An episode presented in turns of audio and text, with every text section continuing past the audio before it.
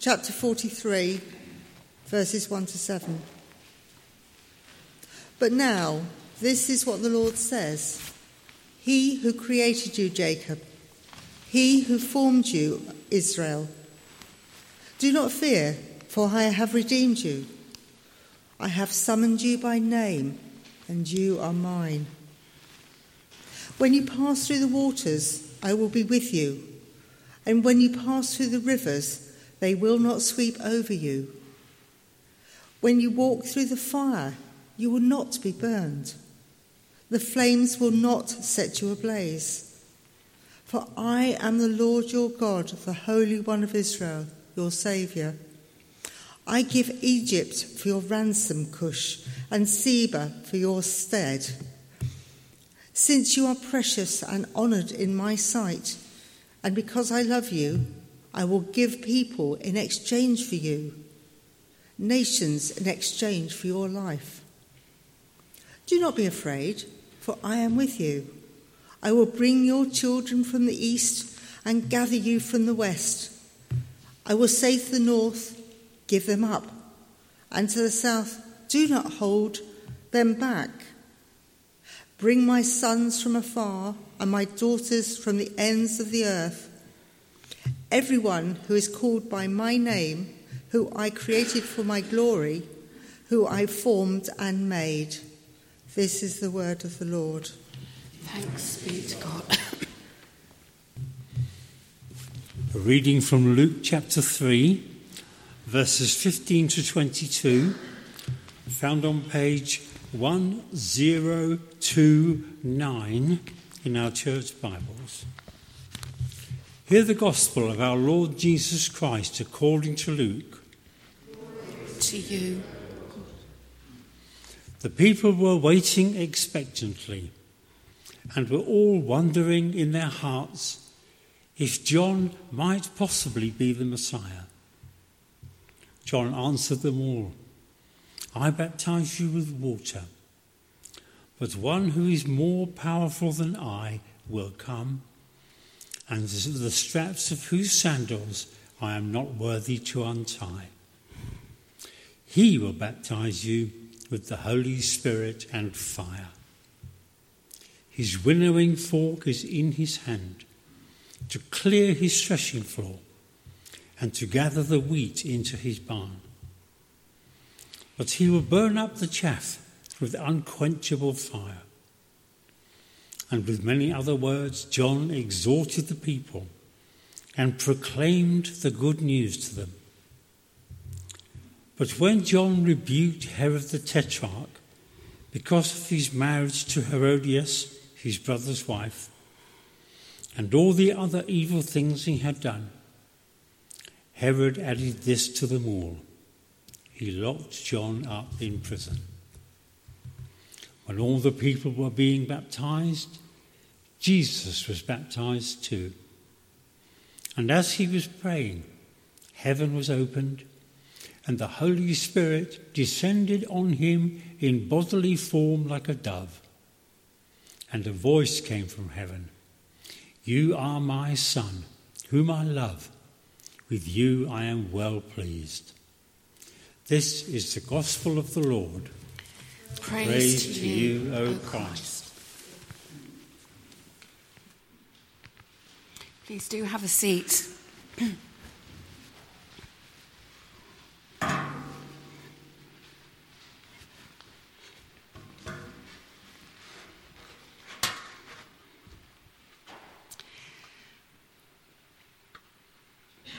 Father, we pray that we will learn more about you today, that we will know how loved and cherished we are. And Father, we pray that the Holy Spirit will be very present. Amen. I read this pa- passage in Isaiah and just thought it was the most beautiful passage. I want to do something a little different today. Don't worry, it's not that freaky. But what I want you to do is to just relax, close your eyes, Forget about the washing, the ironing, the cleaning you've got to do this afternoon, the phone calls you've got to make, all the stuff that comes in your head. And just listen to me. Anne read that passage beautifully, but just close your eyes and concentrate on what the Holy Spirit is saying to you through these words. They are incredible. But now, this is what the Lord says He who created you, Jacob, He who formed you, Israel. Do not fear, I have redeemed you. I have summoned you by name. You are mine. When you pass through the waters, I will be with you. And when you pass through the rivers, they will not sweep over you. When you walk through the fire, you will not be burned. The flames will not set you ablaze. For I am the Lord your God, the Holy One of Israel, your Saviour. I give Egypt for your ransom Cush and Seba in your stead. Since you are precious and honored in my sight, and because I love you, I will give people in exchange for you, nations in exchange for your life. Do not be afraid, for I am with you. I will bring your children from the east and gather you from the west. I will say to the north, Give them up, and to the south, Do not hold them back. Bring my sons from afar and my daughters from the ends of the earth. Everyone who is called by my name, who I created for my glory, whom I formed and made. Aren't those some of the most beautiful words you've ever heard? I particularly love verse 4 you are precious. Seems to me that's an echo of the words we heard God say to Jesus in Luke 3:22. He, he described my beloved, whom I love. You've heard me say before, I'm sure, that interpretation of Old Testament prophecies is threefold. So there's something for the people at the time, for God's chosen people. There's something for um, looking forward to messianic times, to looking forward to when Jesus was here on earth, perhaps looking forward to Jesus himself and attempting to describe something of him and his ministry.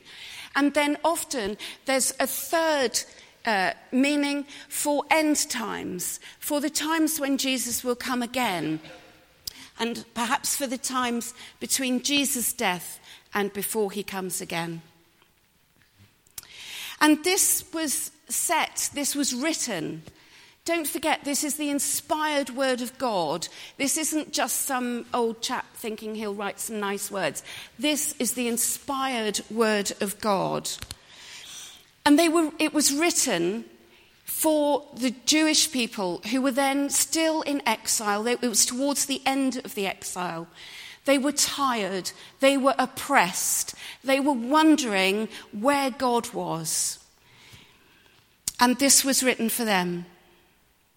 And God was reassuring them of his love and his plans and that he loved them. And then there is something for the coming of Jesus. If you look at some of those words, they describe Jesus and how he was, how he ministered. And then there's something for us.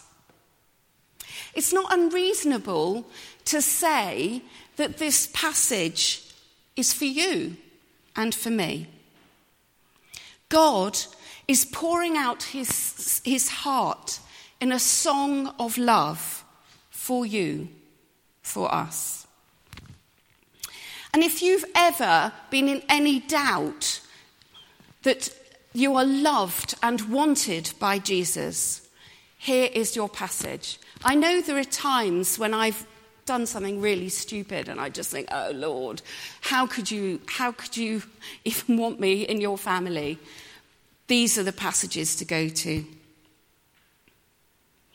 When you took Jesus as your Saviour, his name was written on you for eternity.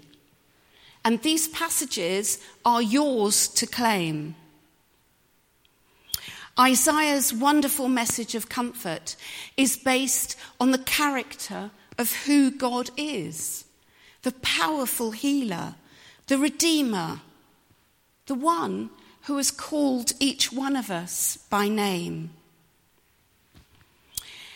And the reason that God's people can have confidence in these words, in Isaiah's words, is that in this time when the Jews were in Babylon, pagan gods were really prevalent, and some of God's chosen people chose to worship other gods. And actually, God is saying in this passage, they will be defeated. They will not stand. And this knowledge that actually those gods that frightened them, these gods that maybe concern us, maybe the rise of ISIS, which is quite fearful if you, if you think about it, the oppression of, of Christians, the murder of Christians, simply for who they are.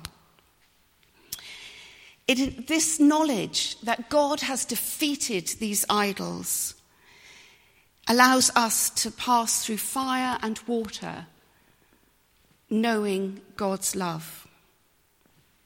We have nothing ultimately to fear from the loud and threatening hordes that rage against God's gospel. All the opposition to God will fall and knowing it will be defeated gives us hope, whatever our circumstances are. Something of what Adam was saying hope. The Bible is realistic about pain and suffering, it doesn't mince its words.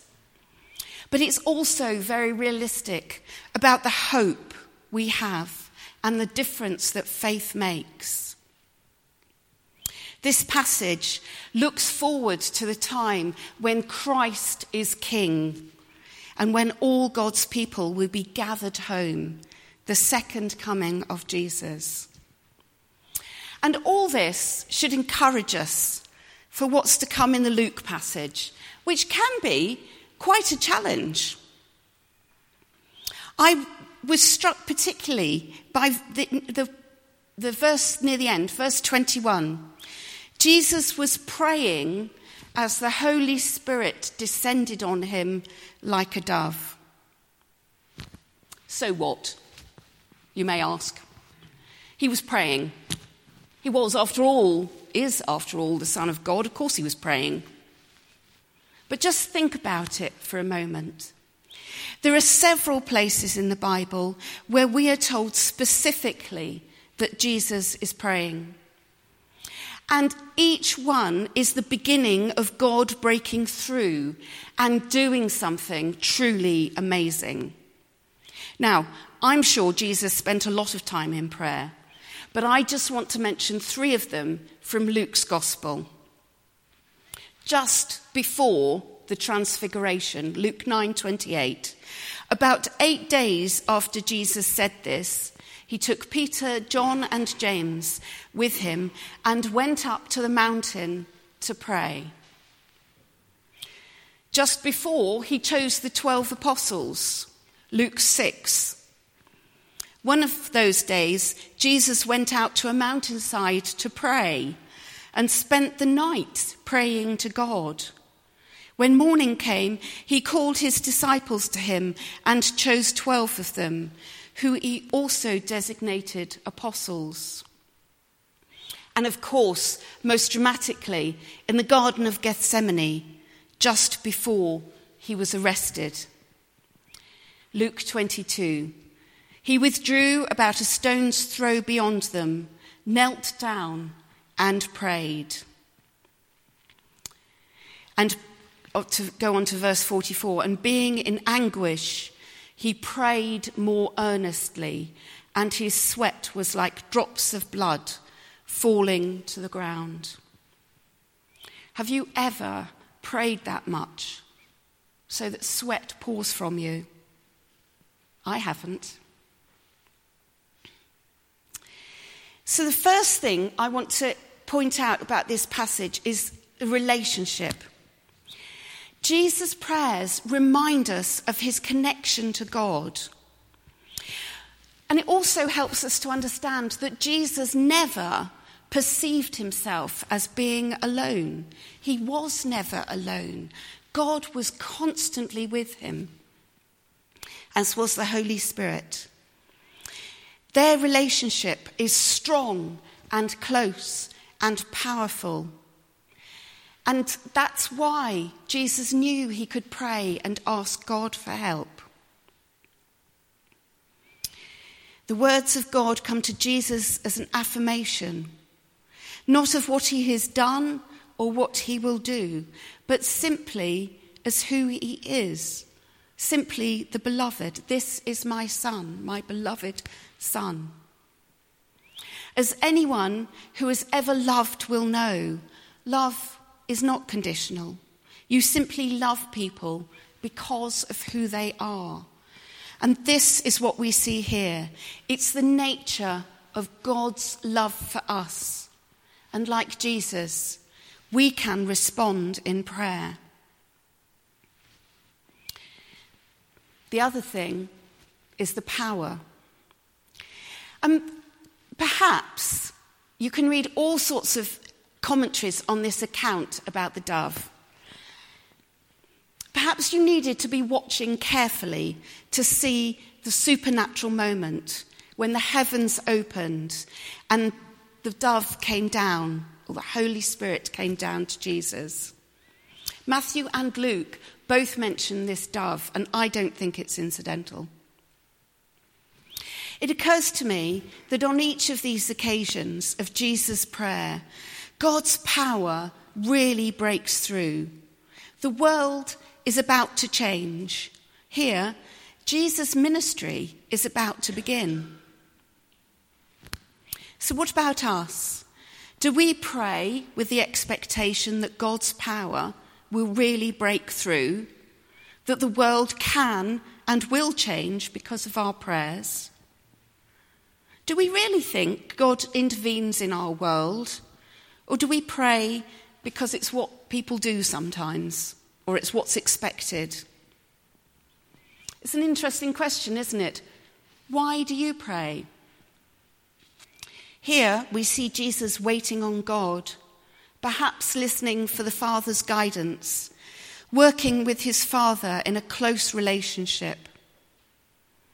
I wonder how often do we ask for the inspiration of the Holy Spirit to direct our thoughts and prayers? How often do we simply get lost in worship of God, our Creator, our Father, our Lover? Prayer is where transformation begins of us and of the world. If we want to see the Holy Spirit breaking through in our parish, in Southcote, in Beansheaf, in Ford's Farm, if we want to see healing and restoration in people's lives and hearts, it has to begin in prayer, expectant prayer, prayer that knows that God is on the move and will answer us. At the first creation, way back in Genesis, the Spirit is the intelligent, image forming love of God at work. In the new creation in Christ, the Spirit makes the image even clearer. The Spirit is there, lest we forget. There are so many distractions that we do forget. We forget who God is. We forget that we are His beloved. We forget that we were created in love. So now, hear it again. God is speaking His word loud and clear, in flesh, living in you. This is the community that you belong to, the language you were born to understand, the language of God's love for the world, now shown to you again in the Son. God says, You are mine. I love you. You give me pleasure. And God speaks into the world, making it and remaking it. We are made to hear God's word, spoken to us through creation and redemption.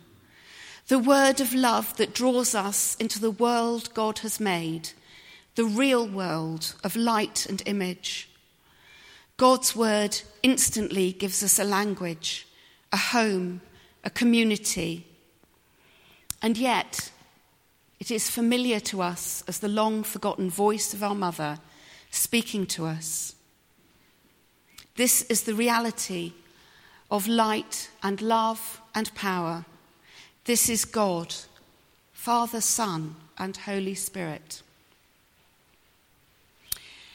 You could say all of that is lovely, flowery language, but what does it mean? So what? What does prayer really do? What does it signify about our relationship to God, to the Holy Spirit, to Jesus? I wonder what are those moments when prayer is that important to us, important to us that we prioritize it above all else? Do we expect to see the Holy Spirit breaking through in our lives and in the lives for whom we pray? Look again at the passage. Luke 3:15. The people were waiting expectantly. They, they thought God was going to act. I'll be honest, sometimes there are people I have been praying for for 30 odd years and they haven't come to faith. And I will tell you now that sometimes I think, oh, yes, I'll pray for her again. And I don't believe God's going to do it. Do you know? It's, but we must pray knowing God is going to answer. Pray with that expectancy. The words of God come to Jesus as an affirmation in that passage, not of what he, what he has done or what he will do, but as he who is the beloved. Do we believe ourselves to be beloved of God? Climbing on his knees to tell him what's going on, to ask for his intervention in our lives and the world. Jesus begins his ministry in prayer, identifying with the people he has come to serve and save. Do we start our own days, our own ministry with prayer? I've heard a lot of people say, and I've said it myself, I don't have time, I've got so much to do. But I was at a conference some, some years ago, and there was this pastor from um, the East, and I, I'm sorry, I can't remember where he was from. But he had started the most amazing church growth, and his church was planting churches everywhere. He was responsible personally for the most amazing um, prayers and movement of God. And yet, and, and he had every excuse to say, actually, I get up in the morning and there's three million emails and 400 phone calls, and there's so much pressure on, on my time. I don't have time to pray. And the interviewer said, How often do you pray? And he said, Well, when I'm really pushed, it's only about three hours a day. I kind of thought, Whoa. And it really brought me short. His ministry was not his ministry, it was the ministry of the Holy Spirit, empowered by prayer. Now, that's not to say it won't be a struggle. It's not to say sometimes you won't pray for many, many years and not feel that God's heard you or is answering you. It's not to say that every day you'll feel an amazing rush like that fan of the Holy Spirit. And often we won't understand, but still we begin with prayer.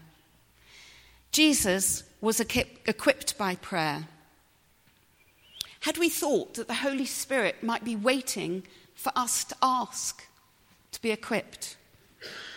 Are we actively seeking the gifts of the Holy Spirit? If not, why not? They're there. Paul asks us, Paul tells us, pray for the gift of the Holy Spirit. Pray for these gifts.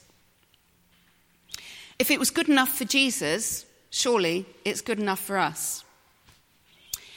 If you want further help with prayer, if you're sitting there thinking, this is all very well, Carol, but you've been a Christian quite a few years, and prayer's probably, you know, secondary to you, you get paid to pray after all.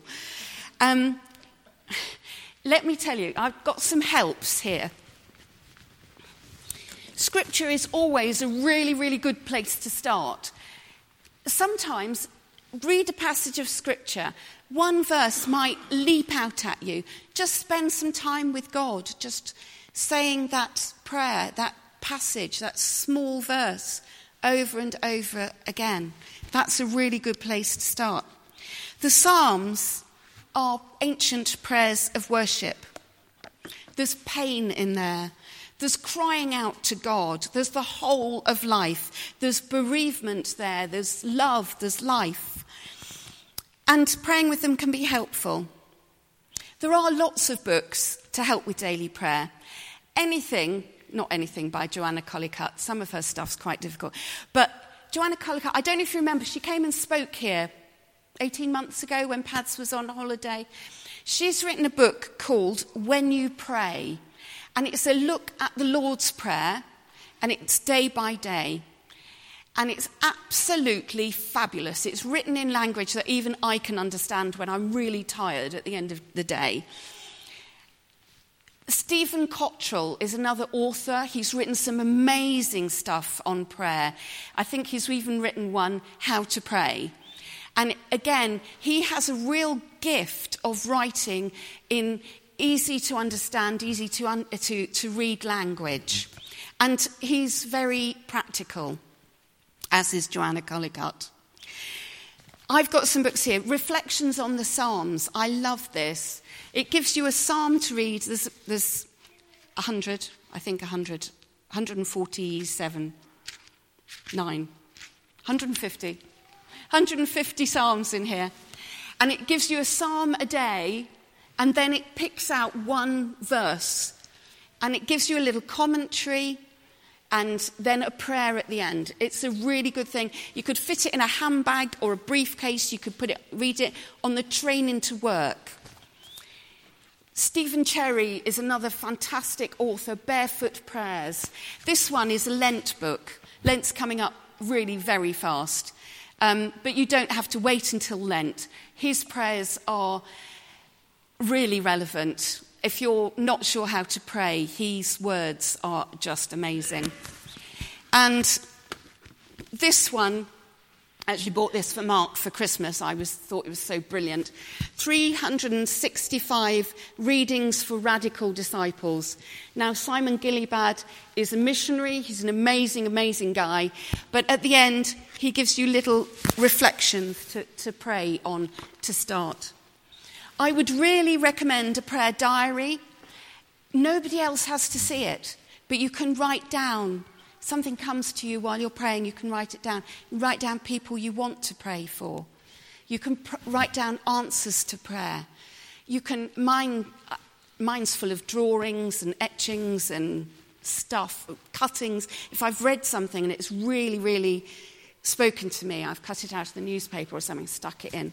So it's however you do it best, but prayer diaries are really helpful. Praying with others is always encouraging. I would encourage you to find a friend and say, Can we meet once a week, once a fortnight, once a month, and pray together and make that a priority? Some people, uh, certainly in the 80s, there was a big thing about prayer triplets, and that works because if one of you can't make it, the other two can. But prioritize it, whether it's two or three, as small groups so you can actually make the meetings and prioritize it.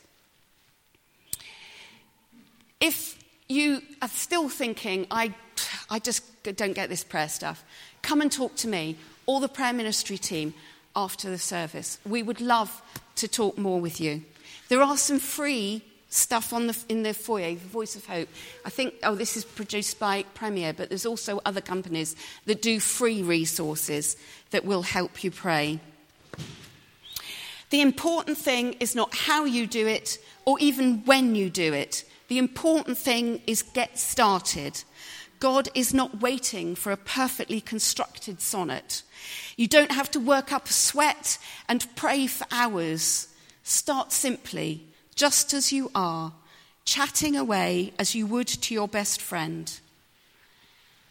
Some of my most heartfelt prayers have been in the form of tears or simply help. I don't know what to do now.